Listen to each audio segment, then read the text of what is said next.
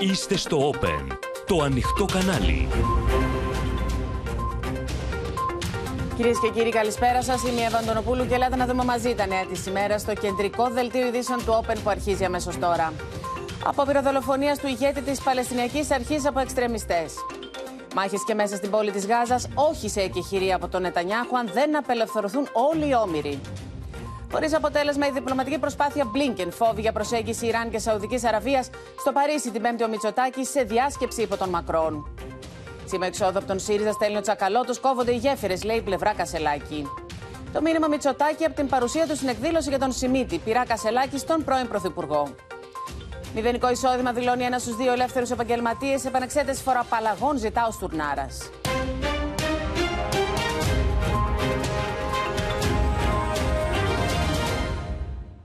Επίθεση από ενόπλους εξτρεμιστές Παλαιστινίους δέχτηκε κυρίες και κύριοι η αυτοκινητοπομπή του Προέδρου της Παλαιστινιακής Αρχής στην Δυτική Όχθη, στη σκιά της συνάντησης που είχε ο Αμπάς στη Ραμάλα με τον Άντωνι Μπλίνκεν.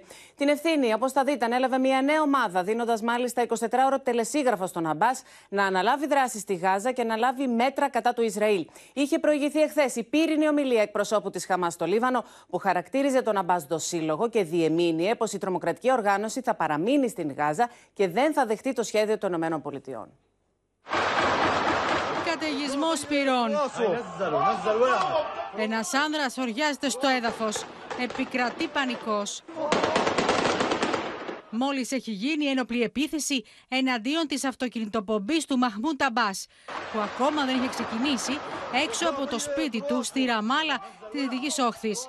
Την ευθύνη για την επίθεση ανέλαβε μια νεοζήστατη οργάνωση εξτρεμιστών Παλαιστινίων με την ονομασία Children of Abu Jandel. Έδωσαν μάλιστα προθεσμία 24 ωρών στον Αμπάς να αποδοκιμάσει την επίσκεψη Μπλίνκεν στη Δυτική Όχθη και να λάβει μέτρα κατά του Ισραήλ. Σύμφωνα με αναφορές, ο άνδρας που σοριάστηκε στο έδαφος ήταν ένας από τους οδοφύλακε του Προέδρου της Παλαιστινιακής Αρχής, ο οποίος τραυματίστηκε. Ηγετικός τέλεχο της Χαμάς στο Λίβανο είχε δηλώσει μία μέρα νωρίτερα ότι η οργάνωση θα παραμείνει στη Γάζα και δεν πρόκειται να δεχθεί καμία κυβέρνηση στον θύλακα που ελέγχει. Ο λαός μας δεν θα επιτρέψει στις ΗΠΑ να επιβάλλουν τα σχέδιά τους, που στοχεύουν στη συγκρότηση μιας κυβέρνησης που βολεύει τις ίδιες και τον κατακτητή. Και ο λαός μας δεν θα δεχθεί μια νέα κυβέρνηση Βυσσή ουσιαστικά αναφερόταν στο φιλοναζιστικό καθεστώς της κατεχόμενης Γαλλίας στο Δεύτερο Παγκόσμιο Πόλεμο. Αυτό που ενόχλησε τους Παλαιστίνιους εξτρεμιστές στη Δυτική Όχθη ήταν η συνάντηση Μπλίνγκεν Αμπά. Ο Υπουργός Εξωτερικών των ΗΠΑ πραγματοποίησε μια εκτός προγράμματος επίσκεψης στη Ραμάλα στο πλαίσιο της περιοδίας του στη Μέση Ανατολή και συναντήθηκε μαζί του. Ο κορυφαίο Αμερικανό διπλωμάτη, όταν έφυγε από την Τουρκία, εξέφρασε την ανησυχία του για την κατάσταση στη Δυτική Όχθη. We're also uh, very focused not only on on Gaza, but what's happening in the West Bank. We've made very clear our concerns about extremist violence in the West Bank. Uh, we've heard the Israeli government make commitments on dealing more effectively with that. Σύμφωνα με πληροφορίες, ο Μπλίνκεν ζήτησε από τον Αμπάς να αναλάβει ρόλο στη Γάζα μετά τον πόλεμο, ωστόσο ο Αμπάς ζήτησε εγγυήσεις για εξασφάλιση πολιτικής λύσης. Η κατάσταση στη Δυτική Όχθη έχει βγει εκτός ελέγχου, με τις Ισραηλινές δυνάμεις να κάνουν επιθέσεις στους επίκους. Μέχρι στιγμής δεν υπάρχει ακόμα δήλωση σχετικά με την κατάσταση της υγείας του Μαχμούτ Αμπάς. Και βλέπουμε κυρίες και κύριοι τους ανταποκριτές και απεσταλμένους ε, του Open στο Ισραήλ, Σωτήρη Ζανέδης και Αδαμαντία Λιόλιου. Βλέπουμε την ε, Μαρία Ζαχαράκη στην Κωνσταντινούπολη. Καθώς σήμερα έχουμε μια πάρα πολύ επικίνδυνη κλιμάκωση από τους ε, Τούρκους αξιωματούχους κατά του Ισραήλ και του Νετανιάχου, τον οποίο χαρακτηρίζουν Ναζί. Την Έφη Κουτσοκώστα για τον διπλωματικό μαραθώνιο και τον πυρετό που συνεχίζεται και τον Παντελή Βαλασόπουλο στο Βερολίνο. Και Σωτήρη, θα ξεκινήσουμε από σένα, διότι βλέπουμε μια πολύ επικίνδυνη κλιμάκωση πλέον στη Δυτική Όχθη. Να δούμε τι έγινε με αυτή την επίθεση στην αυτοκινητοποίηση αυτοκινητοπομπή του Μαχμούντα Μπάς και τι γνωρίζουμε για αυτήν τη νέα οργάνωση εξτρεμιστών.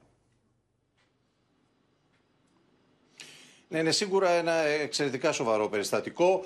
Λίγα 24 ώρα, μόλις ε, δύο μέρες μετά την επίσκεψη Μπλίνκεν στη Ραμάλα και τη συνάντηση που είχε με το Μαχμούτ Αμπάς. Είναι μια πρωτοεμφανιζόμενη οργάνωση η οποία μάλιστα ε, δημοσιεύει την ιδρυτική της διακήρυξη η οποία έχει υπογραφεί μόλις την ε, Κυριακή. Η οργάνωση λέγεται «Η γη του Αμπού Τζαντάλ» και έδωσε τελεσίγραφο στο Μαχμούντα Μπάς να καλέσει τη δυτική όχθη στα όπλα και να ξεσηκωθεί κατά του Ισραήλ. Η ανακοίνωση της οργάνωσης είναι στο δίκτυο Telegram. Αποτελείται από ό,τι λέει από δεκάδες μέλη των Παλαιστινιακών δυνάμεων ασφαλείας και ε, οι οποίοι είναι έτοιμοι να κηρύξουν αν υπακοεί, αν ο Παλαιστίνιος πρόεδρος δεν κηρύξει ο ίδιος με τη σειρά του πλήρη σύγκρουση με το Ισραήλ. Η οργάνωση πήρε το όνομά της από έναν Παλαιστίνιο αστυνομικό, ο οποίος είχε προσχωρήσει στους Παλαιστίνιους μαχητές της Τζενίν στη μεγάλη μάχη της Τζενίν το 2002 και έχασε ε, τη ζωή του. Και σίγουρα είναι ένα περιστατικό ενδεικτικό της κρίσης που υπάρχει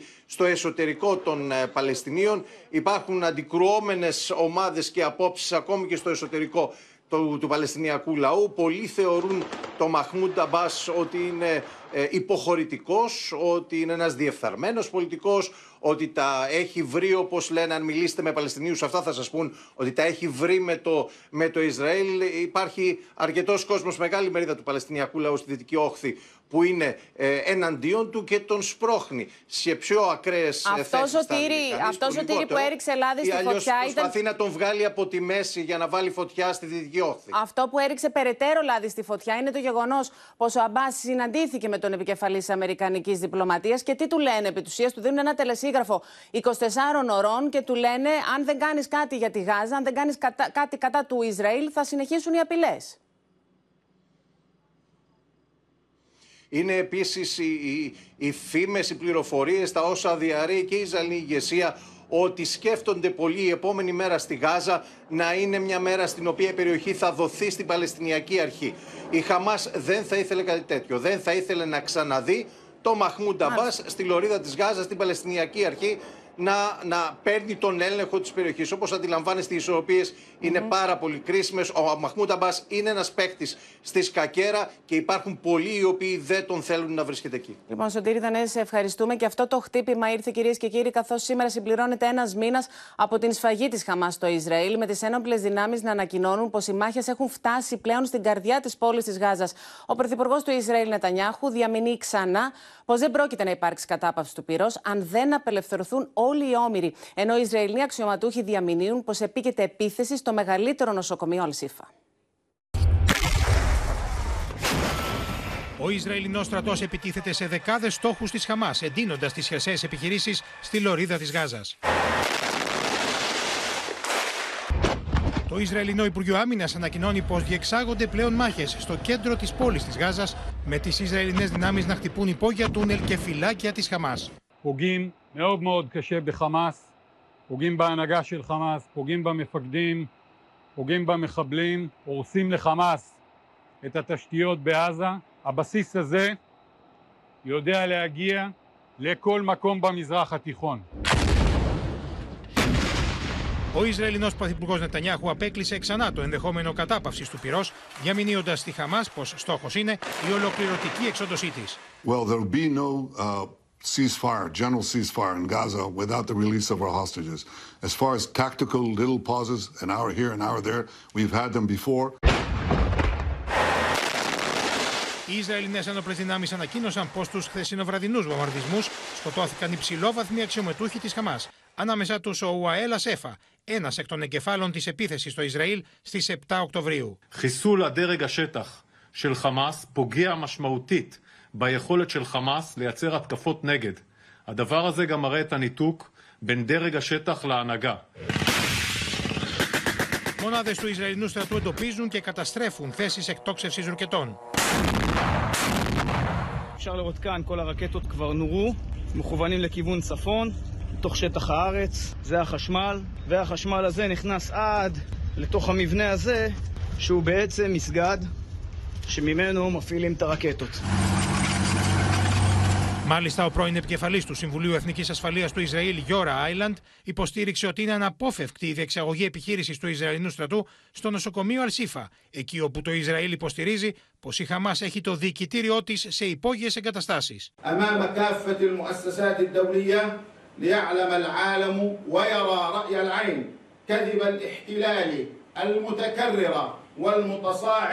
من أجل ارتكاب مجازر بحق المرضى والجرحى Το Υπουργείο Υγεία στη Γάζα κατηγορεί το Ισραήλ πω χτύπησε κτίριο δίπλα στο νοσοκομείο Αλκούτζ και υποστήριξε πω ο Ισραηλινό στρατό έδωσε εντολή να εκκοινωθεί το νοσοκομείο Πέδων Αλαραντίση επειδή επίκειται βομβαρδισμό. All of a sudden, a nearby building was bombarded and two of us were killed. No one in the world can force us to leave Gaza. We'll stay in Gaza and our children will stay in Gaza. We are civilian and defenseless. Οι νοσοκομιακέ αρχέ ανακοίνωσαν πω το Ισραήλ βομβάρδισε τον προσφυγικό καταβλισμό Χαν Ιουνί αλλά και στη Ράφα με απολογισμό 30 νεκρού. بطن فوق الصغار كل الدار صغار فيش ولا واحد كبير كلهم اطفال ونسوين وواقع البطن عليهم والدار وكل شيء Gaza is becoming a graveyard for children. Hundreds of girls and boys are reportedly being killed or injured every day. Η εφημερίδα Wall Street Journal αναφέρει πως οι Ηνωμένες Πολιτείες σχεδιάζουν να παραδώσουν στο Ισραήλ βόμβες ακριβίας αξίας 320 εκατομμυρίων δολαρίων αλλά και χιλιάδες αυτόματα όπλα. We're going to continue, as the president made clear in his conversation with Netanyahu today, continue to make sure that Israel has the tools and the capabilities that it needs to go after Hamas. Στο βορρά του Ισραήλ, ο στρατός έπληξε ενόπλους της Χεσμολά, οι οποίοι προσπάθησαν να εκτοξεύσουν πύραυλο από τα εδάφη του Λιβάνου με στόχο Ισραηλινή πόλη στη Μεθόριο. Ένας μήνας συμπληρώθηκε από την επίθεση της Χαμάς στο Ισραήλ και στην Ιερουσαλήμ πλήθος Ισραηλινών άναψε 1400 κεριά στη μνήμη εκείνων που έπεσαν νεκροί από τη δολοφονική μανία των ενόπλων της Χαμάς. Μπροστά από το τείχος των δακρύων, το ιερότερο προσκύνημα για τους Εβραίους στην παλιά πόλη της Ιερουσαλήμ, γίνεται μια σεμνή τελετή στη μνήμη των θυμάτων της επίθεσης της Χαμάς της 7η Οκτωβρίου. Και πάμε στην Αδαμαντία Λιόλιου, καθώς συμπληρώνεται σήμερα ένας μήνας Αδαμαντία από την ε, σφαγή της Χαμάς ε, στο Ισραήλ. Φυσικά το βλέπουμε και πίσω σου το πένθος περισσεύει, καθώς και η αγωνία για τους ομήρους που βρίσκονται ακόμα στα χέρια της Χαμάς και στα υπόγεια τούνελ, ενώ πάντα παραμένει και η ανησυχία και η ένταση στο βόρειο μέτωπο. Φλεγόμενη περιοχή είναι Εύα, το βόρειο μέτωπο, τα σύνορα δηλαδή του Ισραήλ με το Λίβανο. Νωρίτερα και πριν από λίγη ώρα είχαμε εκτόξευση 20 πυράβλων από το έδαφος του Λιβάνου προς το Ισραήλ. Όπως ανακοινώνει ο Ισραηλινός στρατός, οι Ισραηλινές δυνάμεις απαντούν με πυρά στις συγκεκριμένες εκτοξεύσεις, ενώ μάλιστα κατάφεραν να χαιτήσουν και ένα ύποπτο αντικείμενο στον αέρα, καθώς και αυτό είχε κατεύθυνση από το Λίβανο προς το Ισραήλ, πριν καταφέρει να φτάσει στο Ισραηλινό έδαφος με την ανταλλαγή πυρών μεταξύ της Χεσμολά και των Ισραηλινών δυνάμεων στο βορρά, στα σύνορα μεταξύ Ισραήλ και Λιβάνου, να συνεχίζεται και τις ειρήνες να ηχούν στους οικισμούς εκεί. Και κυρίως σήμερα είδαμε και στην Αστούλα όπως και στην Κυρία Τσιμώνα. Μάλιστα, απεσταλμένα των ΗΠΑ της Αμερικής στην Βηρητό ε, τη, για την ενέργεια συναντήθηκε με αξιωματούχο ο, ο οποίος διεμήνυσε την αποτροπή της επέκτασης του πολέμου και στο βορρά, μεταξύ δηλαδή του Ισραήλ όπως ε, και της ε, Χεσμολά. Μια ιδιαίτερη κρίσιμη στιγμή. Την ίδια ώρα καθώς συμπληρώνεται και ένας μήνας από την επίθεση της Χαμάς στο Ισραήλ. Βλέπετε το σκηνικό εδώ. Εμείς βρισκόμαστε στην πλατεία Βήμα μπροστά από το κέντρο πολιτισμού. Το δράμα επίσης των συγγενών των ομήρων συνεχίζεται. Ε, δεξιά μου, αριστερά μου υπάρχουν τα 240 άδεια κρεβάτια. Όσοι δηλαδή είναι και οι όμοιροι στα χέρια της Χαμάς με το αίτημα της επιστροφής τους να παραμένει. Μάλιστα, αύριο ο Υπουργός Εξωτερικών του Ισραήλ θα μεταβεί στο Ευρωκοινοβούλιο μαζί με αντιπροσωπεία συγγενών για να συναντήσει και την Ούρσουλα Φοντελάιεν όπως και τη Ρομπέρτα Μέτσολα για το συγκεκριμένο ζήτημα. Ενώ να πούμε ότι και ο Υπουργός Εξωτερικών της Ταϊλάνδης ενημερώνει πως μετά από συμφωνία με την Αίγυπτο όπως και το Κατάρι. 24 εχμάλωτοι της Ταϊλάνδης αναμένεται να απελευθερωθούν άμεσα καθώς δεν έχουν καμία σχέση με τον πόλεμο. Βλέπετε το συγκινησιακό σκηνικό εδώ με τους πολίτες που έχουν ανάψει τα κεράκια στη μνήμη των θυμάτων του Ισραήλ από την στιγερή εκείνη επίθεση της 7ης Οκτωβρίου με τα 1400 θύματα ενώ σε εξέλιξη είναι και μια σεμνή τελετή αυτή την ώρα με ομιλίες των συγγενών των θυμάτων όπως και καλλιτεχνών. Και μιλάμε για 242 ομήρους. Ευχαριστούμε πολύ, Αδαμαντία Λιόλιου.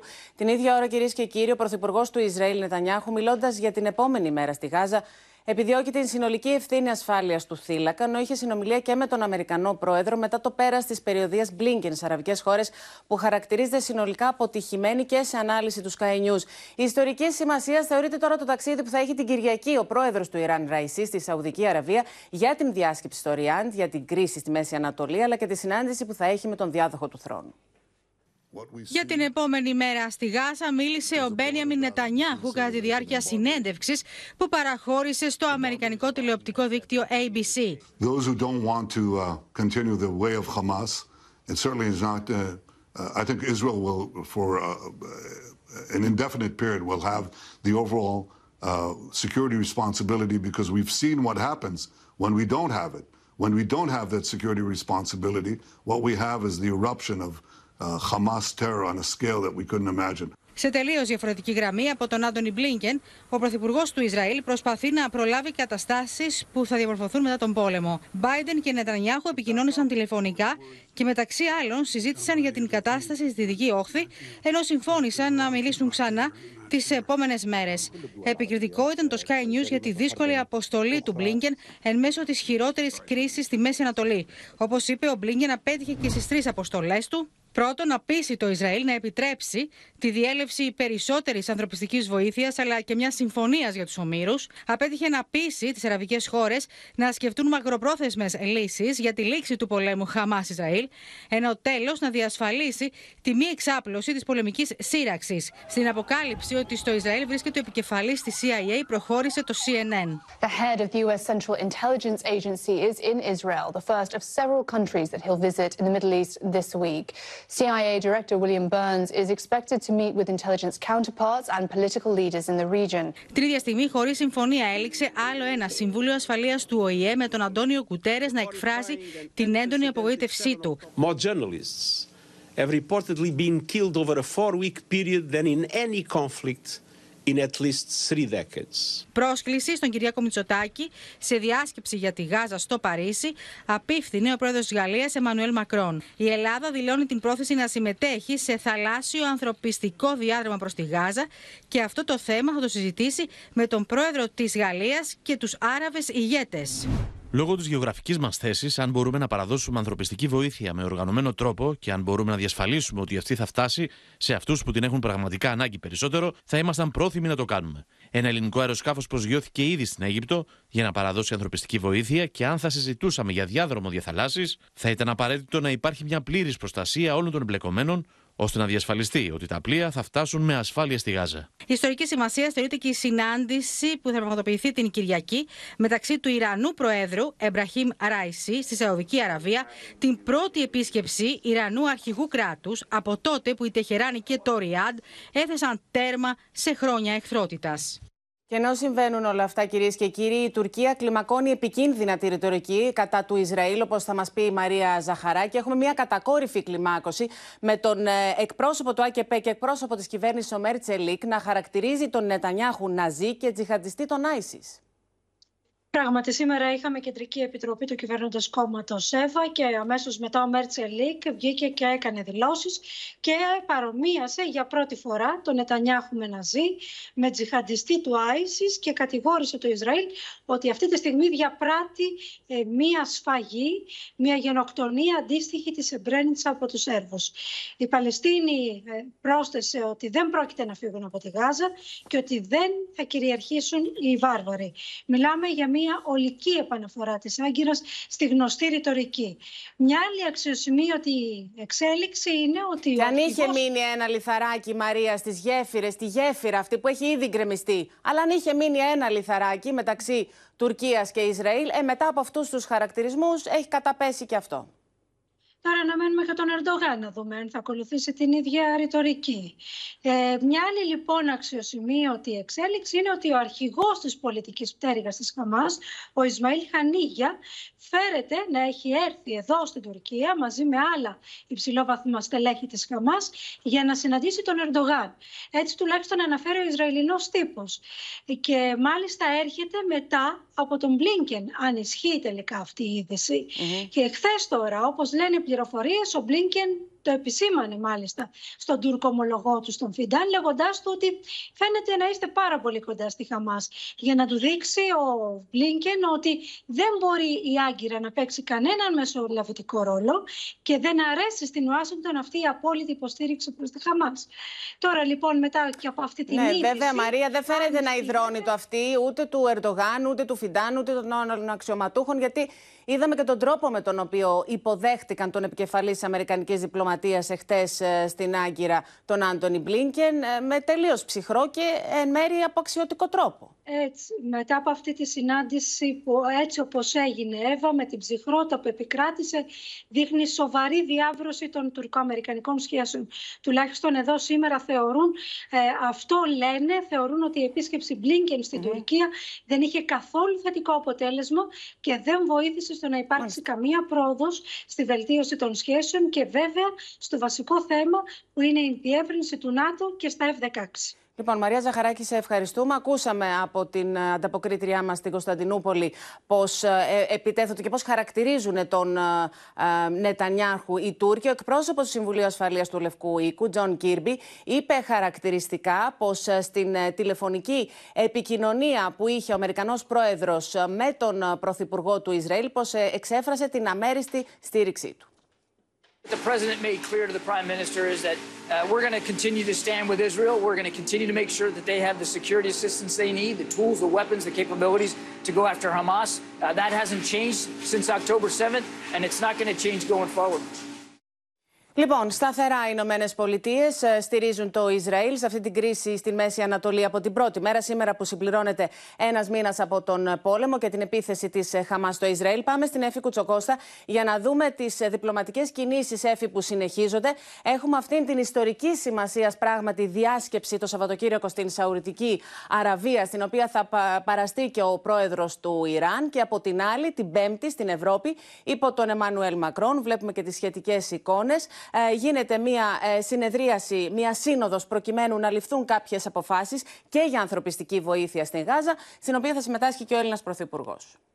Πράγματι, Εύα, είναι έντονος ο διπλωματικός πυρετός και στην πλευρά της Μέσης Ανατολής, αλλά και στην πλευρά της Δύσης. Όπως είπες, σε μια ιστορικής διάστασης συνάντηση θα πραγματοποιηθεί αυτό το Σαββατοκύριακο στη Ριάντ της Σαουδικής Αραβίας. Ο ουρανός πρόεδρος Ιμπραήμ Ραΐση θα πάει στην Σαουδική Αραβία, στη Ριάντ, προκειμένου να συμμετάσχει σε αυτή τη σύνοδο κορυφής των αραβικών χωρών, που όπως περιγράφουν από την δική τους ανακοίνωση, θα γίνει προκειμένου να αντιμετωπίσουν σε μια κοινή θέση την Ισραηλινή επιθετικότητα προς τον Παλαιστινιακό λαό. Τη λέμε ιστορική γιατί είναι η πρώτη φορά που ένας Ιρανός ηγέτης θα επισκεφτεί τη Σαουδική Αραβία μετά από τουλάχιστον 8 χρόνια εχθρικών σχέσεων ανάμεσα στο Σουνητικό Βασίλειο και την, το Σεϊτικό Ιράν. Αν το συζητούσαμε αυτό, Έφη Κουτσοκώστα, πριν από 6-8 μήνες ή από ένα χρόνο, ε, θα μας έλεγαν πως πρόκειται για έναν έκδοτο, για ένα αστείο, πώ θα συνέβαινε κάτι επιστημονικής φαντασίας. Σενάριο επιστημονικής φαντασίας ακριβώς, γιατί μπορεί οι σχέσεις των δύο χωρών να βρισκόταν σε μια τροχιά αποκατάσταση σχέσεων από το Μάρτιο του 2023 μετά από μια συμφωνία που έγινε υπό την καθοδήγηση της κινέζικης διπλωματίας, αλλά παρόλα αυτά παραμένουν πολύ επιφυλακτικές η μία απέναντι στην άλλη. Από εκεί και πέρα τώρα, αυτή τη στιγμή, ο Αμερικανός Υπουργός Εξωτερικών Μπλίνκεν, μετά από την περιοδία του στη Μέση Ανατολή και μετά από αυτό που είπατε κι εσείς νωρίτερα, που χαρακτηρίστηκε ως μια αποτυχημένη περιοδία, καθώς δεν πέτυχε τους στόχους της, βρίσκεται στο Τόκιο. Εκεί συναντάται με τους ομολόγους του από τις 7 πιο προηγμένες οικονομίες του κόσμου, προκειμένου να βρουν μια κοινή θέση απέναντι σε αυτό που συμβαίνει αυτή τη στιγμή. Και σε αυτό το κλίμα, ο Κυριάκος Μητσοτάκης, ο Έλληνας Πρωθυπουργός, θα μεταβεί την Πέμπτη στο Παρίσι να συμμετάσχει στη διάσκεψη για τη Γάζα που διοργανώνει ο Μανουέλ Μακρόν, προκειμένου να συζητήσουν όλα αυτά τα σχέδια για τους ανθρωπιστικούς διαδρόμους και την παροχή ανθρωπιστικής βοήθειας προς τους Παλαιστινίους. Μάλιστα, η Ελλάδα βρίσκεται σε συνεχή επικοινωνία με Κύπρο αλλά και Γαλλία, προκειμένου να δουν πώς θα επιτευχθεί αυτό το πολυπαραγωγικό πραγματικά σχέδιο για τη διάνοιξη των θαλάσσιων διαδρόμων, το οποίο είναι αυτή τη στιγμή πάρα πολύ δύσκολο. Έφη Κουτσοκώστας, σε ευχαριστούμε. Τώρα, ο πρώην αναπληρωτής διοικητής της Μοσάντ και νυν βουλευτής, μιλά αποκλειστικά στο Open και τον Σωτήρη Δανέζη. Εκτιμά πω θα δείτε πως ο πόλεμος θα κρατήσει χρόνια και πως η μόνη λύση για την Γάζα είναι η μετεγκατάσταση των Παλαιστινίων σε άλλες χώρες. Ο Ραμ Μπαράκ, βουλευτής της αντιπολίτευσης από το 2019, έχει ένα πλούσιο βιογραφικό στις υπηρεσίες πληροφοριών της χώρας και στις ειδικές δυνάμεις του Ισραηλινού στρατού. Διετέλεσε αναπληρωτής διοικητής της Μοσάντ, διευθυντής του Υπουργείου Πληροφοριών και του Υπουργείου Στρατηγικών Υποθέσεων και συντονιστής των ειδικών επιχειρήσεων του Ισραηλινού στρατού. Στην αποκλειστική συνέντευξη που παραχώρησε στο Open, όσον αφορά στη Χαμάς και τη Χεσμολά, μίλησε περισσότερο ως στρατιωτικός παρά ως πολιτικός. It's a very difficult war. I don't think that uh, any other uh, army in the world can do such such a, a difficult war between between city between uh, between building. It will be a long war, a long war. It may be change the face on the way, but to to finish the Hamas, it can take uh, even not months, maybe even years. Ο πρώην αναπληρωτής διοικητής της Μοσάντ, ως μάχημος αξιωματικός της Σαγερέτ Ματκάλ, της ελίτ των ειδικών δυνάμεων του Ισραηλινού στρατού, απαντά με νόημα για το τι θα συμβεί στα ηγετικά στελέχη της Χαμάς που κρύβονται στο εξωτερικό. Οι απαντήσεις του θυμίζουν το ανελέητο κυνηγητό του Ισραήλ στους Ναζί αμέσως μετά το Δεύτερο Παγκόσμιο Πόλεμο, αλλά και τις φωνικές επιχειρήσεις της Μοσάντ με στόχο τους τρομοκράτες του Μαύρου Σεπτέμβρη που χτύπησαν στους Ολυμπιακούς Αγώνες του Μονάχου. Any possibility of a ceasefire in the near future? It will be a ceasefire, but there will be no Hamas. We will not stop until the Hamas will. There will be no Hamas, no uh, uh, political Hamas and not military Hamas. The idea maybe will be in the hand, but there will be no leader and there will be no people with arm in Gaza. And what will happen with the uh, high-ranking political figures that that they are not in Gaza and live abroad? What will happen with them? You will see. You will see. Should Israel go after them in, abroad? What do you think? If you know the reputation of Israel for to how to deal with those who hurt them, I believe you know the answer. Ο Ραμ Μπεν Μπαράκ καλεί τις χώρες που όπως λέει θέλουν να βοηθήσουν στην επίλυση του Παλαιστινιακού προβλήματος να υιοθετήσουν μια δική του αμφιλεγόμενη πρόταση για μετεγκατάσταση των προσφύγων της Γάζας. There is a way to do that. If we will give them the opportunity to go out. Right now they cannot go out. But if we will give them the opportunity that everyone that go out can go out. And there will be a state that say, okay, we will, we will accept 20,000, 30,000, 100,000 all over the world. And people who want, not, not, we don't push them, we don't force them to do that. And these people would have the chance to go back to Gaza after the war? No, I say relocation. A relocation, not uh, to go and back. Πάμε τώρα στο Βερολίνο και τον Παντελή Βαλασόπουλο, διότι οι Παντελοί στην Γερμανία έχουν προκαλέσει σοκ διαδηλώσεις με σύνθημα την καταστροφή του Ισραήλ και την δημιουργία χαλιφάτου. Περί τίνους πρόκειται; Ναι, καλησπέρα. Πρόκειται για τρεις μεγάλες διαδηλώσεις που έγιναν από ακραίους Ισλαμιστές της οργάνωσης Γενιά του Ισλάμ σε Αμβούργο, Βερολίνο και Έσεν. Σε αυτό πήραν μέρος χιλιάδες άντρες και γυναίκες, όμως οι άντρες ξεχωριστά από τις γυναίκες. Πρώτα πήγαιναν οι άντρες και πίσω σε απόσταση μαυροντημένες γυναίκες. Κρατούσαν σημαίες της Ισλαμικής Τζιχάτ και του Άισις και ζητούσαν την καταστροφή του Ισραήλ και την οργάνωση χαλιφάτου στην περιοχή. Μιλάμε για πολύ ακραίες απόψεις, για ακραίους Ισλαμιστές οι οποίοι έκαναν και προσευχή στην πύλη του Βραδεμβούργου. Ένα θέαμα που σόκαρε την πολιτική σκηνή αλλά και την κοινωνία στη χώρα το, η κυβέρνηση ανακοίνωσε μέτρα, νέες εντατικές παρακολουθήσεις όλων των Ισλαμικών στοιχείων, απαγόρευση διαδηλώσεων που έχουν τέτοιο Ισλαμικό και μένος εναντίον ε, του Ισραήλ, αλλά το FTP, οι φιλελεύθεροι, έκαναν και μία άλλη πρόταση να σταματήσει η χρηματοδότηση του γερμανικού κράτους προς τα τουρκικά τζαμιά στη Γερμανία καθώς λένε εκεί ότι είναι πηγή Ισλαμισμού και να μην μπορεί πια η Άγκυρα να διορίζει ημάμιδες στη Γερμανία. Εύα. Πάντως πρόκειται για μια πολύ ανησυχητική κλιμάκωση και ειδικότερα σε μια χώρα σαν την Γερμανία με ένα ειδικό βάρος που όλοι γνωρίζουμε. Σε ευχαριστούμε πολύ, Παντελή. Τώρα αλλάζουμε θέμα. Πρώτον πυλών φαίνεται πως είναι κυρίες και κύριοι το διαζύγιο του Ευκλήδη Τσακαλώτου και στελεχών της μειοψηφίας με τον ΣΥΡΙΖΑ. Τα όσα είπε χθες ο βουλευτής του κόμματος, έχοντας στο ακροατήριο τρία από τα τέσσερα στελέχη που είναι προς διαγραφή, προεδιάζουν για ρήξη το Σαββατοκύριακο στην Κεντρική Επιτροπή. Για την ώρα πάντως από τους βουλευτές έτοιμος να εγκαταλείψει την κοινοβουλευτική ομάδα του κόμματος είναι μόνο ο Ευκλήδης Τσακαλώτος, καθώς η Σία Αναγνωστοπούλου δήλωσε πως θα δώσει τη μάχη εντός των κομματικών τυχών. Το συνέδριο Είπα είτε χάσω είτε κερδίσω, θέλω ένα πράγμα να κάνω. Να φέρω πίσω την περηφάνεια των ανθρώπων της αριστεράς για τις ιδέες τους, για τις προτάσεις τους, για τους αγώνες τους. Λυπάμαι ότι αυτό πια θεωρώ εξαιρετικά δύσκολο να υπάρχει αυτή την περηφάνεια σε αυτό το κόμμα. Με προαναγγελία διαζυγίου έμοιαζε η αναφορά με την οποία έκλεισε την τοποθέτησή του Ευκλήδης Τσακαλώτος. Τέσσερις μόλις ημέρες πριν τη συνεδρίαση της Κεντρικής Επιτροπής του ΣΥΡΙΖΑ, το χάσμα μεταξύ Προεδρικών και Ομπρέλας μοιάζει αγεφύρωτο. Η χθεσινή παρουσίαση του κυρίου Τσακαλώτου ήταν τελείως. Ε, ε, έδειξε ότι τέλος πάντων δεν υπάρχει, δεν υπάρχει γέφυρα, δεν ξέρω τι θα κάνει. Πιστεύω ότι θα ξεκαθαρίσουν τα πράγματα πάρα πολύ γρήγορα. Πολύ σύντομα θα, λυθούν, θα δοθούν οι απαντήσεις, οι αποφασιστικές απαντήσεις. Στην εκδήλωση της εφημερίδας Εποχή, ο Ευκλήδης Τσακαλώτος έδειξε μαζί με την Ομπρελά να ανοίγει την πόρτα εξόδου από την Κουμουνδούρου.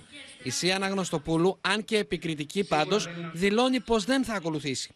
Όποιος αποφασίσει να πετάξει το έρμα του καραβιού, που αυτό το έρμα του καραβιού είναι το 3%, αυτό θα βυθίσει και το πλοίο. Εγώ σε αυτή τη βύθιση θα αντισταθώ με νύχια και με δόντια. Χωρίς να τεθούν οι πολιτικές συγκρούσεις, χωρίς να γίνουν αυτά, μου είναι δύσκολο να αποχωρήσω. Και το λέω με όλη μου την ειλικρίνεια. Παρουσία των Φίλη, Βούτση, Κουρλέτη και άλλων στελεχών, ο Ευκλήδης Τσακαλώτο παρουσίασε τις διαγραφές ως κάζους μπέλι και φάνηκε να χαρτογραφεί την πορεία εξόδου με προτροπές για λάθη που θα πρέπει να αποφευθούν. Μεγάλο λάθος που θα μπορούσαμε να κάνουμε, είτε μείνουμε είτε φύγουμε, είναι το λάθος του Λαφαζάνη και του Βαρουφάκη.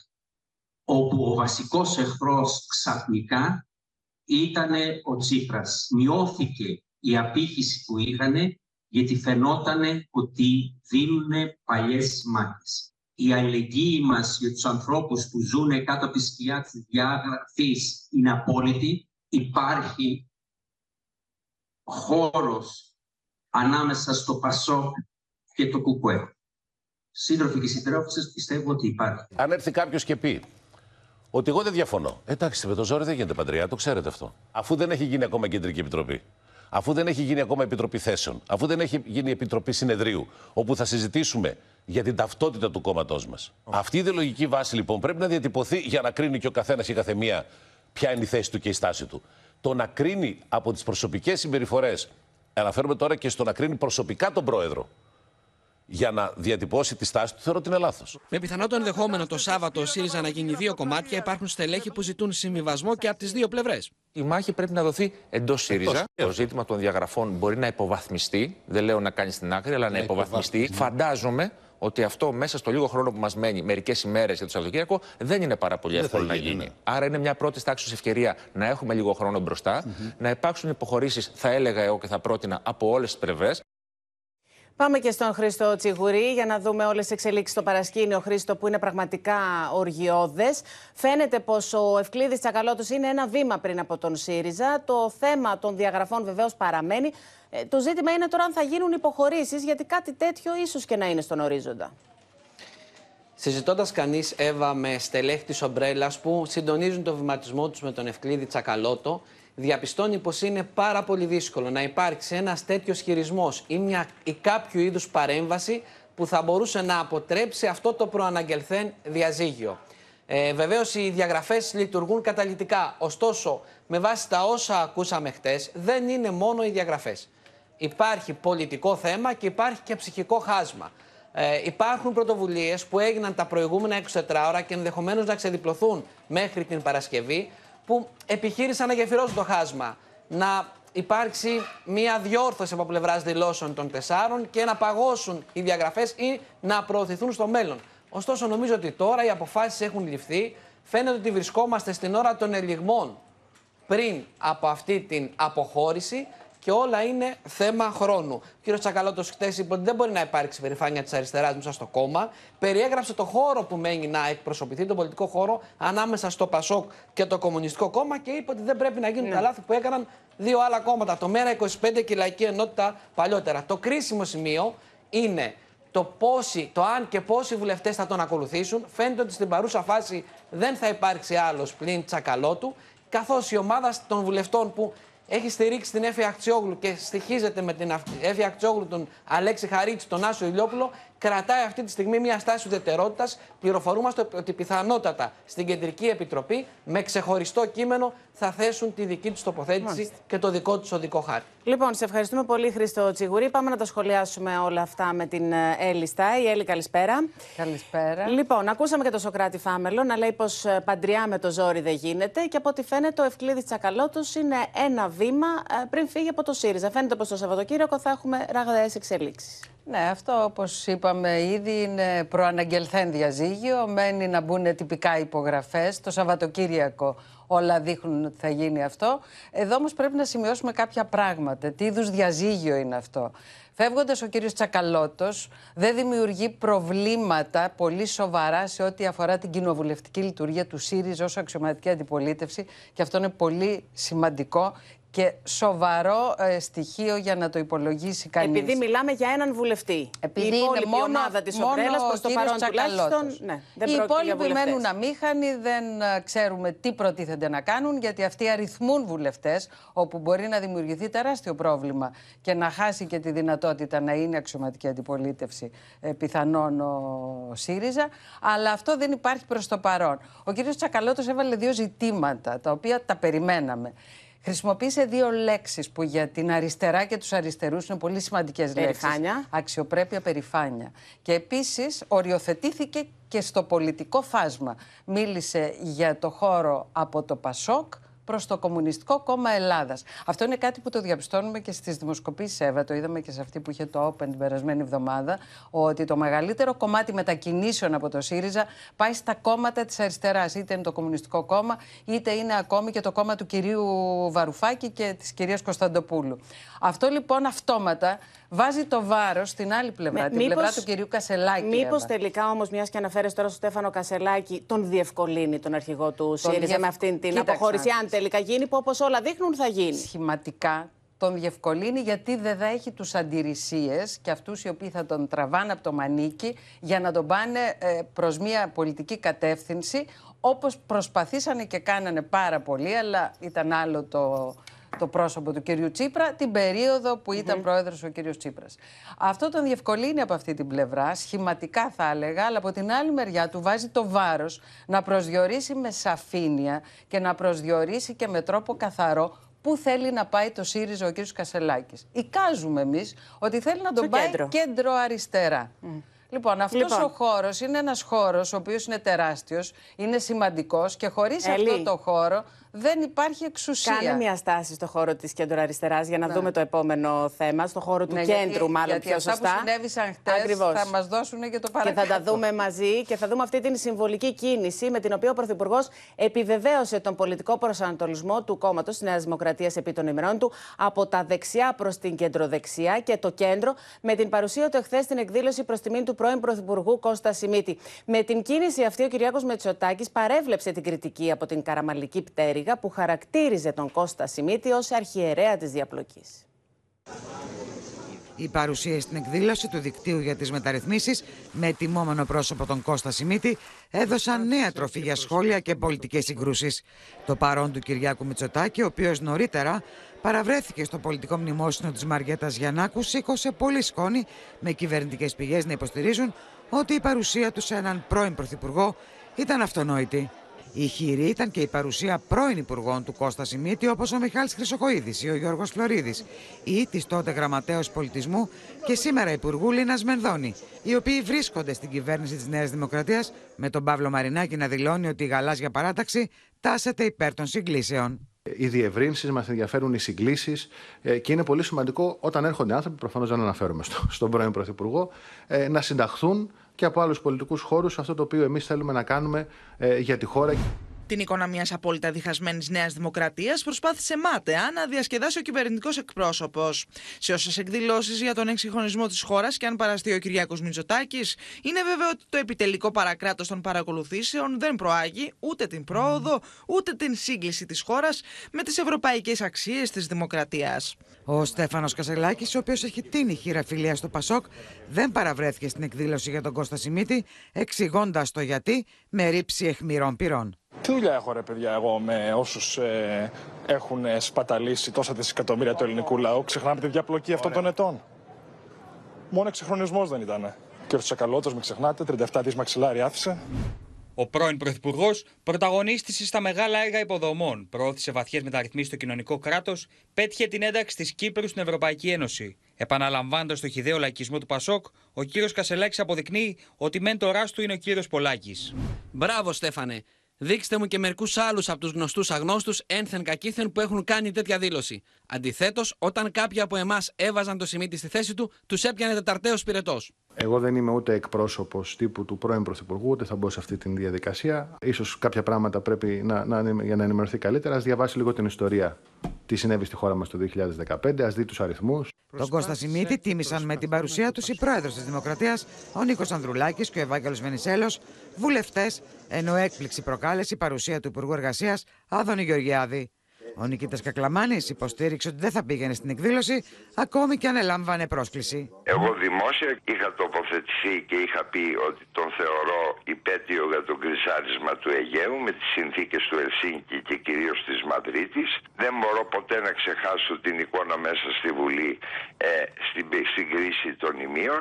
Την ίδια ώρα στο Μέγαρο Μουσική, τιμόμενο πρόσωπο ήταν η Μαριέτα Γιαννάκου, σε μια εκδήλωση στην οποία παραβρέθηκαν όλες οι τάσεις της Νέας Δημοκρατίας. Το παρόν έδωσε ο Αντώνης Σαμαράς, ο Κώστας Καραμαλής με τη σύζυγό του Νατάσα και τα παιδιά τους και ο Κυριάκος Μητσοτάκης, ο οποίος αποχώρησε αφού άκουσε την ομιλία του Κώστα Καραμαλή. Δεν είχε το πάθος της εξουσίας, της προβολής, της αλαζονίας. Είχε το πάθος της προσφοράς και της υπηρεσίας. Λοιπόν, παρακολουθήσαμε κυρίες και κύριοι, η Έλλη Στάι τι χτεσινέ ναι. δύο παράλληλες εκδηλώσεις με πολύ έντονο συμβολισμό. Και πραγματικά ο Κυριάκος Μητσοτάκης έκανε μια κίνηση με πάρα πολλά μηνύματα. Βρέθηκε σε μια εκδήλωση στην καρδιά του Πασόκ. Εντάξει, ο Κυριάκος Μητσοτάκης έχει δείξει ότι στοχεύει στο χώρο του κέντρου και εμπολής έχει βάλει πόδι εκεί πέρα. Έχει πολλούς Είπαμε, υπουργούς της κυβέρνησης, πέρα, στην κυβέρνηση Πέρα από το ότι έχει επιλέξει πολλά πρώην στελέχη του Πασόκ, και μάλιστα του εξυγχρονιστικού Πασόκ, αυτού του κυρίου Σιμίτη δηλαδή, ε, έχει μεγάλη βεβαιότητα ότι δεν υπάρχει εξουσία χωρίς τον κεντρό χώρο. Γι' αυτό και προσπαθεί να ισορροπήσει και το μέσα στο δικό του κόμμα με τη λαϊκή δεξιά. Χθες ήταν και η εκδήλωση για την Μαριέτα Γιαννάκου, ένα σημαντικό στέλεχος της Νέας Δημοκρατίας, ο μιλητής ο Καραμαλής, έπρεπε να διακτηνιστεί. Διακτηνίστηκε ο κύριος Μητσοτάκης, γιατί ακριβώς ήθελε να πει ότι εγώ είμαι εδώ, είμαι στο, στον κεντρό χώρο. Πάντως Τώρα... τα μηνύματα υπήρχαν. Το σφυροκόπημα από την λεγόμενη καραμανλική πτέρυγα υπήρχε. Ωστόσο, ο Κυριακό Μητσοτάκης ε, επέλεξε να τα αγνοήσει αυτά τα ο Κυριάκος μηνύματα. Ο Μητσοτάκης δεν υπήρχε περίπτωση να κάνει κάτι που θα του υπέβαλαν κάποιοι. Είναι κυρίαρχος του πολιτικού παιχνιδιού και μες στο κόμμα του. Το γνωρίζουμε αυτό από εκεί και μετά όμως έχει πάρα πολύ ενδιαφέρον το συνολικό πολιτικό σκηνικό, γιατί βλέπουμε να υπάρχει μια έντονη κινητικότητα, μια κινητική ρευστότητα. Πρέπει να σημειώσουμε ότι ο κύριος Κασελάκης, την είδαμε αυτή του την αντίδραση, μίλησε με ιδιαίτερα έντονο τόνο πολύ σκληρά και επιθετικό τόνο για τον Κώστα Σιμίτη την ίδια ώρα που είχε ζητήσει να συναντηθεί με τον πρόεδρο του Πασόκ, τον κύριο Ανδρουλάκη και άφηνε να φαίνεται ότι θέλει ακριβώς αυτό το χώρο και εκείνος να βάλει πόδι. Είπε τι σχέση εγώ με το χώρο, έχω εγώ με το χώρο της διαπλοκής, το είδαμε και στο ρεπορτάζ ναι, και με αυτούς που έφαγαν ναι. Το είπε με το παλαιό κασελακικό τρόπο, με το t-shirt κτλ. Εν πάση περιπτώσει, αυτό δείχνει ότι ο κύριος Κασελάκης πρέπει οπωσδήποτε να αποκτήσει μια πολιτική κατεύθυνση η οποία να είναι ξεκάθαρη προς όλες τις κατευθύνσεις. Το να λέει καλά λόγια για τον κύριο Τσακαλώτο που άφησε το πουγγί με τα, ε, με τα δις, ναι, δεν σημαίνει τίποτα. Γιατί ο κύριος Τσακαλώτος είναι απολύτως σαφής στις πολιτικές του απόψεις. Είπε εγώ είμαι επέκεινα, πάω από εκεί, πάω αριστερά, εσύ δεν έχεις καμία σχέση με μένα. Τώρα, εάν ο κύριος Κασελάκης θέλει να είναι ε, της καραμανλικής αριστεράς, γιατί αυτό το θυμόμαστε, είναι πρόσφατο ότι σε την περίοδο της διακυβέρνησης του ΣΥΡΙΖΑ ξέραμε όλοι ότι ο κύριος Τσίπρας είχε επιλέξει να έχει φίλιες σχέσεις με την καραμανλική Νέα Δημοκρατία. Όμως αυτό δεν σημαίνει ότι μπορεί στη σημερινή συγκυρία να κάνει το ίδιο ο κύριος Κασελάκης και δεν μπορεί πρώτα απ' όλα γιατί είναι παρελθόν αυτό Έχει επικρατήσει δηλαδή στη ότι Νέα έπρεπε, γιατί Δημοκρατία, είδαμε και αυτή Εύα την μου. άδεια καρέκλα εχθές σε αυτή την Εύα εκδήλωση. μου, έχει επικρατήσει Περίμενε, είδαμε αυτή στη την Νέα- άδεια ποια καρέκλα. άδεια καρέκλα; Την άδεια καρέκλα με το όνομα του Στέφανου Κασελάκη Εντάξει, και στην ναι. εκδήλωση. Λες ότι θα έπρεπε να έχει πάει, αν ήθελε να ανοίξει. Εγώ προς το θεωρώ κέντρο. ότι θα έπρεπε να έχει πάει. Πώς πας στο, στον πρόεδρο του Πασόκ και τον συναντάς και ακριβώς την, άλλη- την επόμενη ώρα δεν πας σε μια εκδήλωση που είναι το όλον Πασόκ; Και δεν είναι αυτό το θέμα. Είναι ότι είναι ο χώρος που υποτίθεται ότι θα διεκδικήσεις. Τώρα, εάν είχε τόση μεγάλη ένταση εναντίον του κυρίου Σιμίτη, τι να πω.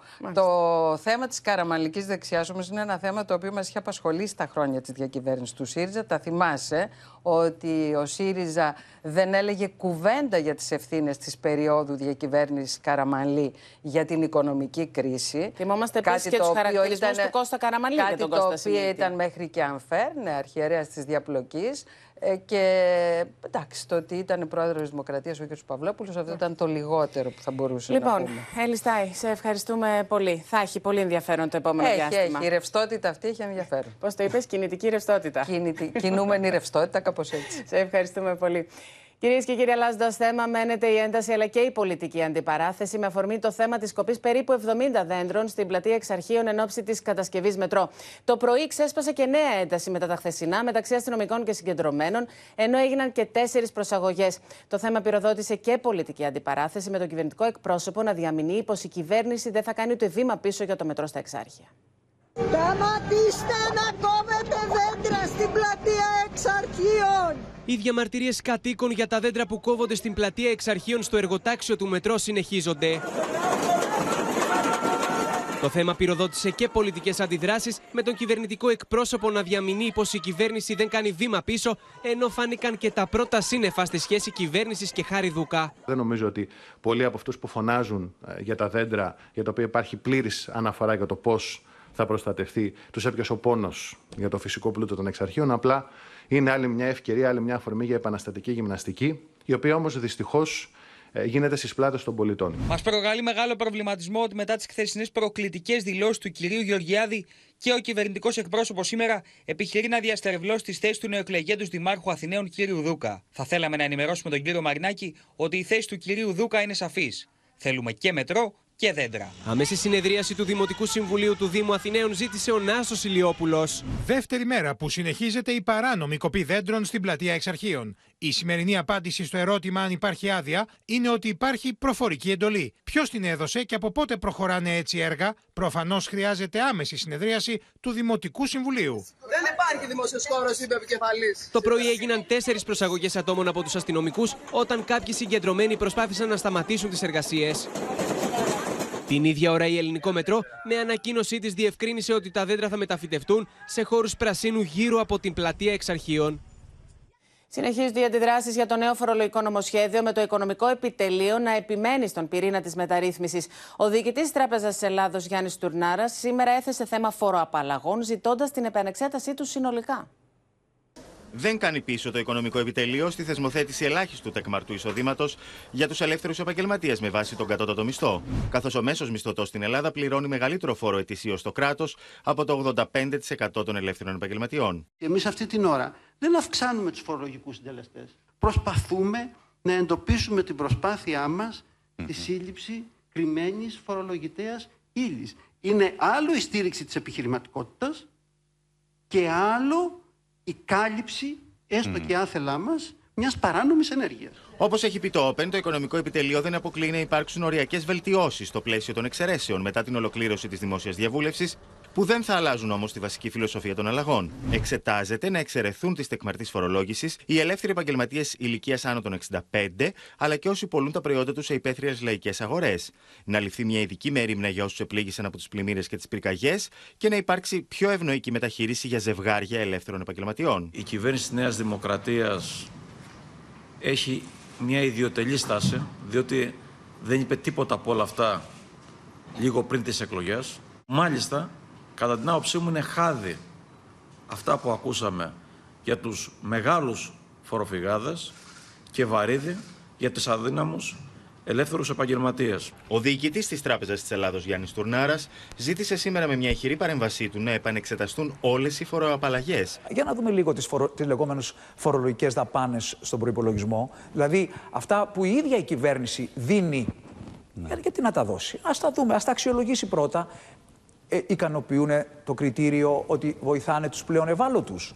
Να το δούμε. Εγώ δεν λέω οι, οι ευάλωτοι ναι, να έχουν βοήθεια. Αλλά να τα βάλουμε όμως σε ένα κορβανά. Σήμερα οι πάσει φύσεως φοροαπαλλαγές που αφορούν ελεύθερους επαγγελματίες αλλά και άλλες κατηγορίες φορολογούμενων ξεπερνούν τις χίλιες σε αριθμό και κοστίζουν περί τα 13 δισεκατομμύρια στο κράτος ετησίως.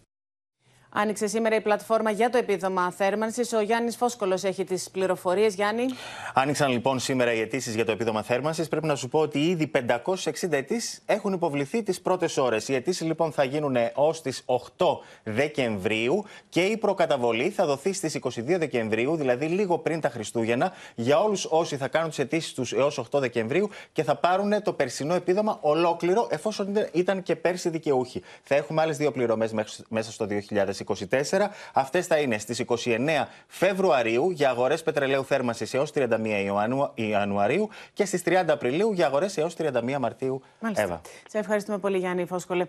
Αλλάζουμε και πάλι θέμα. Σοκ προκαλούν κυρίες και κύριοι καταγγελίες γονιών και μαθητών σε δημοτικό σχολείο για δάσκαλο γυμναστικής που σύμφωνα με τις καταγγελίες έκανε σελγή πράξη σε μαθητές και μαθήτριες. Μέχρι στιγμής, εννέα γονείς έχουν καταθέσει, ενώ ο 30χρονο δάσκαλος συνελήφθη και ο εισαγγελέας του άσκησε δίωξη για κατάχρηση ανηλίκων σε ασέλγεια κατά συρροή. Είναι η στιγμή που αυτοκίνητο της ασφάλειας Ασπροπύργου μπαίνει στο προάβλιο χώρο του Δημοτικού για να παραλάβει τον 30χρονο γυμναστή. Έξω από το σχολείο βρίσκονταν γονείς μαθητών. Η μητέρα ενός κοριτσιού περιγράφει τι συνέβη στην κόρη της από τον 30χρονο. Το δικό μου παιδί, όταν το γαργαλούσε, ήρθε στο σπίτι και μου λέει: Μαμά, δεν θέλω να με γαργαλάει και με γαργαλάει. Το έχω πει όχι και το κάνει. Οι περιγραφές προκαλούν οργή. Το έκανε λίγο την μπλούζα προς τα κάτω και του είπε ότι να δω αν έχεις κάποια γρατζουνιά. Υπάρχει παιδάκι της έκτη δημοτικού το οποίο λέει ότι του είπε κύριε πού να κάτσω και είπε έλα κάτσε πάνω μου Θοπίες, βίαιη συμπεριφορά και προσβολές καταγγέλνουν οι μαθητές του Δημοτικού σε βάρος του 30χρονου γυμναστή, ο οποίος σε αρκετές περιπτώσεις ενώ τα παιδιά του ζητούσαν να μην τα αγγίζει, εκείνος επέμενε φέρνοντάς τα σε δύσκολη θέση. Ο γυμναστής ξεκίνησε να εργάζεται στο δημοτικό του Ασπροπύργου ως αναπληρωτής τον περασμένο Σεπτέμβριο. Όπως καταγγέλλεται, όπως καταγγέλλεται, ο 30χρονος έκανε σεξουαλικά σχόλια στους μαθητές, ενώ σύμφωνα με κατάθεση παιδιού, ο γυμναστής τον είχε πετάξει στο έδαφος και του πατούσε το κεφάλι. Έφτασε στα αυτιά μας την 28 Οκτωβρίου α, ναι, από έναν γονέα Επικοινωνήσαμε με τη διεύθυνση του σχολείου. Ο διευθυντής το έψαξε το θέμα, του είπε να μην ξανασυμβεί το οτιδήποτε. Όλο γυμναστικής και δεν τα αφήνει έξω να βγούνε. Του γαργαλάει, μέσα στην τάξη παίζουν, βάζουν μεταξύ τα παιδιά να γαργαληθούν. Μερικά παιδιά δεν θέλουν. Ο κατηγορούμενος προσκόμισε γνωμάτευση με την οποία δηλώνει ότι έχει αναπηρία 67% συνέπεια διαταραχής Asperger. Η εισαγγελία προχώρησε στην άσκηση κακουργηματικής ποινικής δίωξης σε βάρος του καθηγητή με την κατηγορία της κατάχρησης ανηλίκων σε ασέλγεια κατά συρροή. Ο κατηγορούμενος οδηγήθηκε στον ανακριτή, από τον οποίο ζήτησε και έλαβε προθεσμία να απολογηθεί την ερχόμενη Πέμπτη. Επισοδιακή αποδείχτηκε η κατάθεση του Ντόναλτ Τραμπ στο ανώτατο δικαστήριο του Μανχάταν. Ο πρώην πρόεδρος των ΗΠΑ κατηγόρησε για ακόμα μία φορά τους πολιτικούς του αντιπάλους, κάνοντας λόγο για κυνήγι μαγισσών. Και όλα αυτά την ώρα που νέα δημοσκόπηση του δίνει προβάδισμα έναντι του Τζο Μπάιντεν.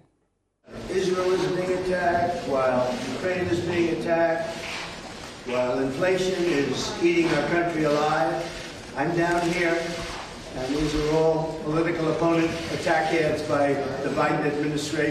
με τη συνηθισμένη αυτοπεποίθηση και το ελαφρά ηρωνικό ύφος, ο Ντόναλτ Τραμπ περνά για άλλη μια φορά το κατόφλι του Ανωτάτου Δικαστηρίου της Νέας Υόρκης. Ο πρώην πρόεδρος των Ηνωμένων Πολιτειών δεν δίστασε να επιτεθεί κατά των δικαστικών αρχών, επαναλαμβάνοντας ότι οι κατηγορίε σε βάρος του για επιχειρηματική απάτη είναι πολιτικό κατασκεύασμα των αντιπάλων του.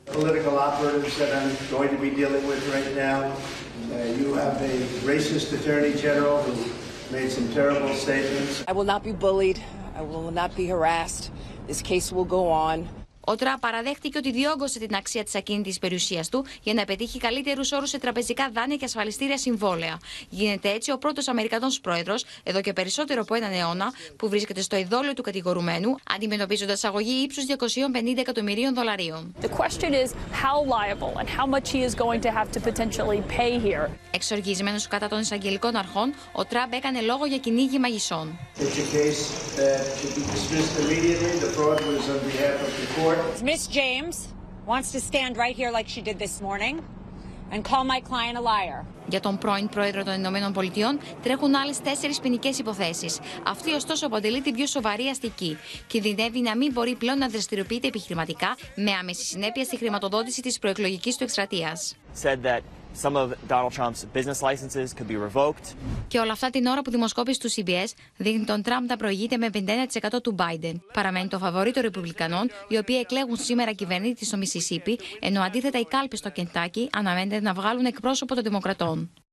Σε περισσότερες ειδήσεις από την διεθνή επικαιρότητα, ξεκινώντας από την Πορτογαλία και την παρέτηση του Πρωθυπουργού Αντώνιο Κώστα εν μέσω έρευνας για διαφθορά. Την παρέτηση του υπέβαλε πριν από λίγο ο Πρωθυπουργός τη Πορτογαλίας Αντώνιο Κώστα. Ο Πορτογάλος Πρωθυπουργός αποφάσισε να παραιτηθεί μετά την εφόδο της αστυνομίας στην κατοικία του για έρευνα σχετικά με διαφθορά. Η έρευνα πραγματοποιήθηκε και σε άλλα υπουργεία μετά από υποψίες αθέμητης επιρροής και διαφθοράς σε συμβόλαια, τα οποία συνδέονται με το πράσινο υδρογόνο και την εξόρυξη λιθίου.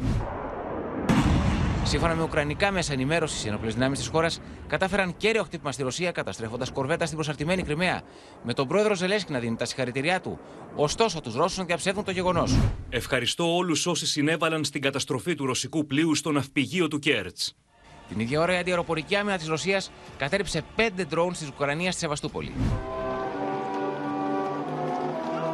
Τον παραδοσιακό λόγο του Βασιλιά πραγματοποιήθηκε πριν από λίγες ώρες στο Westminster η ιστορική τελετή έναρξης της νέας κοινοβουλευτικής περίοδου στη Μεγάλη Βρετανία. My lords and members of the House of Commons, it is mindful of the legacy of service and devotion to this country set by my beloved mother. Κάρολος και Καμίλα οδηγήθηκαν στο αβάιο του Westminster με τη χρυσή άμαξα. Θύελα αντιδράσεων έχει προκαλέσει στην Αλβανία η χθεσινή υπογραφή συμφωνίας μεταξύ του Αλβανού Πρωθυπουργού Εντιράμα και τη Ιταλίδα ομολόγου του Τζότζια Μελώνη, η οποία προβλέπει ανέγερση καταβλισμών που θα φιλοξενούν μετανάστες. Οι Αλβανοί εκφράζουν ανησυχίες για τις μεταναστευτικές ροές. Στο σημείο αυτό το δελτίο μας ολοκληρώθηκε. Μείνετε συντονισμένοι στο Open. Αμέσως μετά ακολουθεί η δραματική σειρά εποχής έρωτας φυγάς. Από όλους εμάς να έχετε ένα πολύ όμορφο βράδυ. Καλή.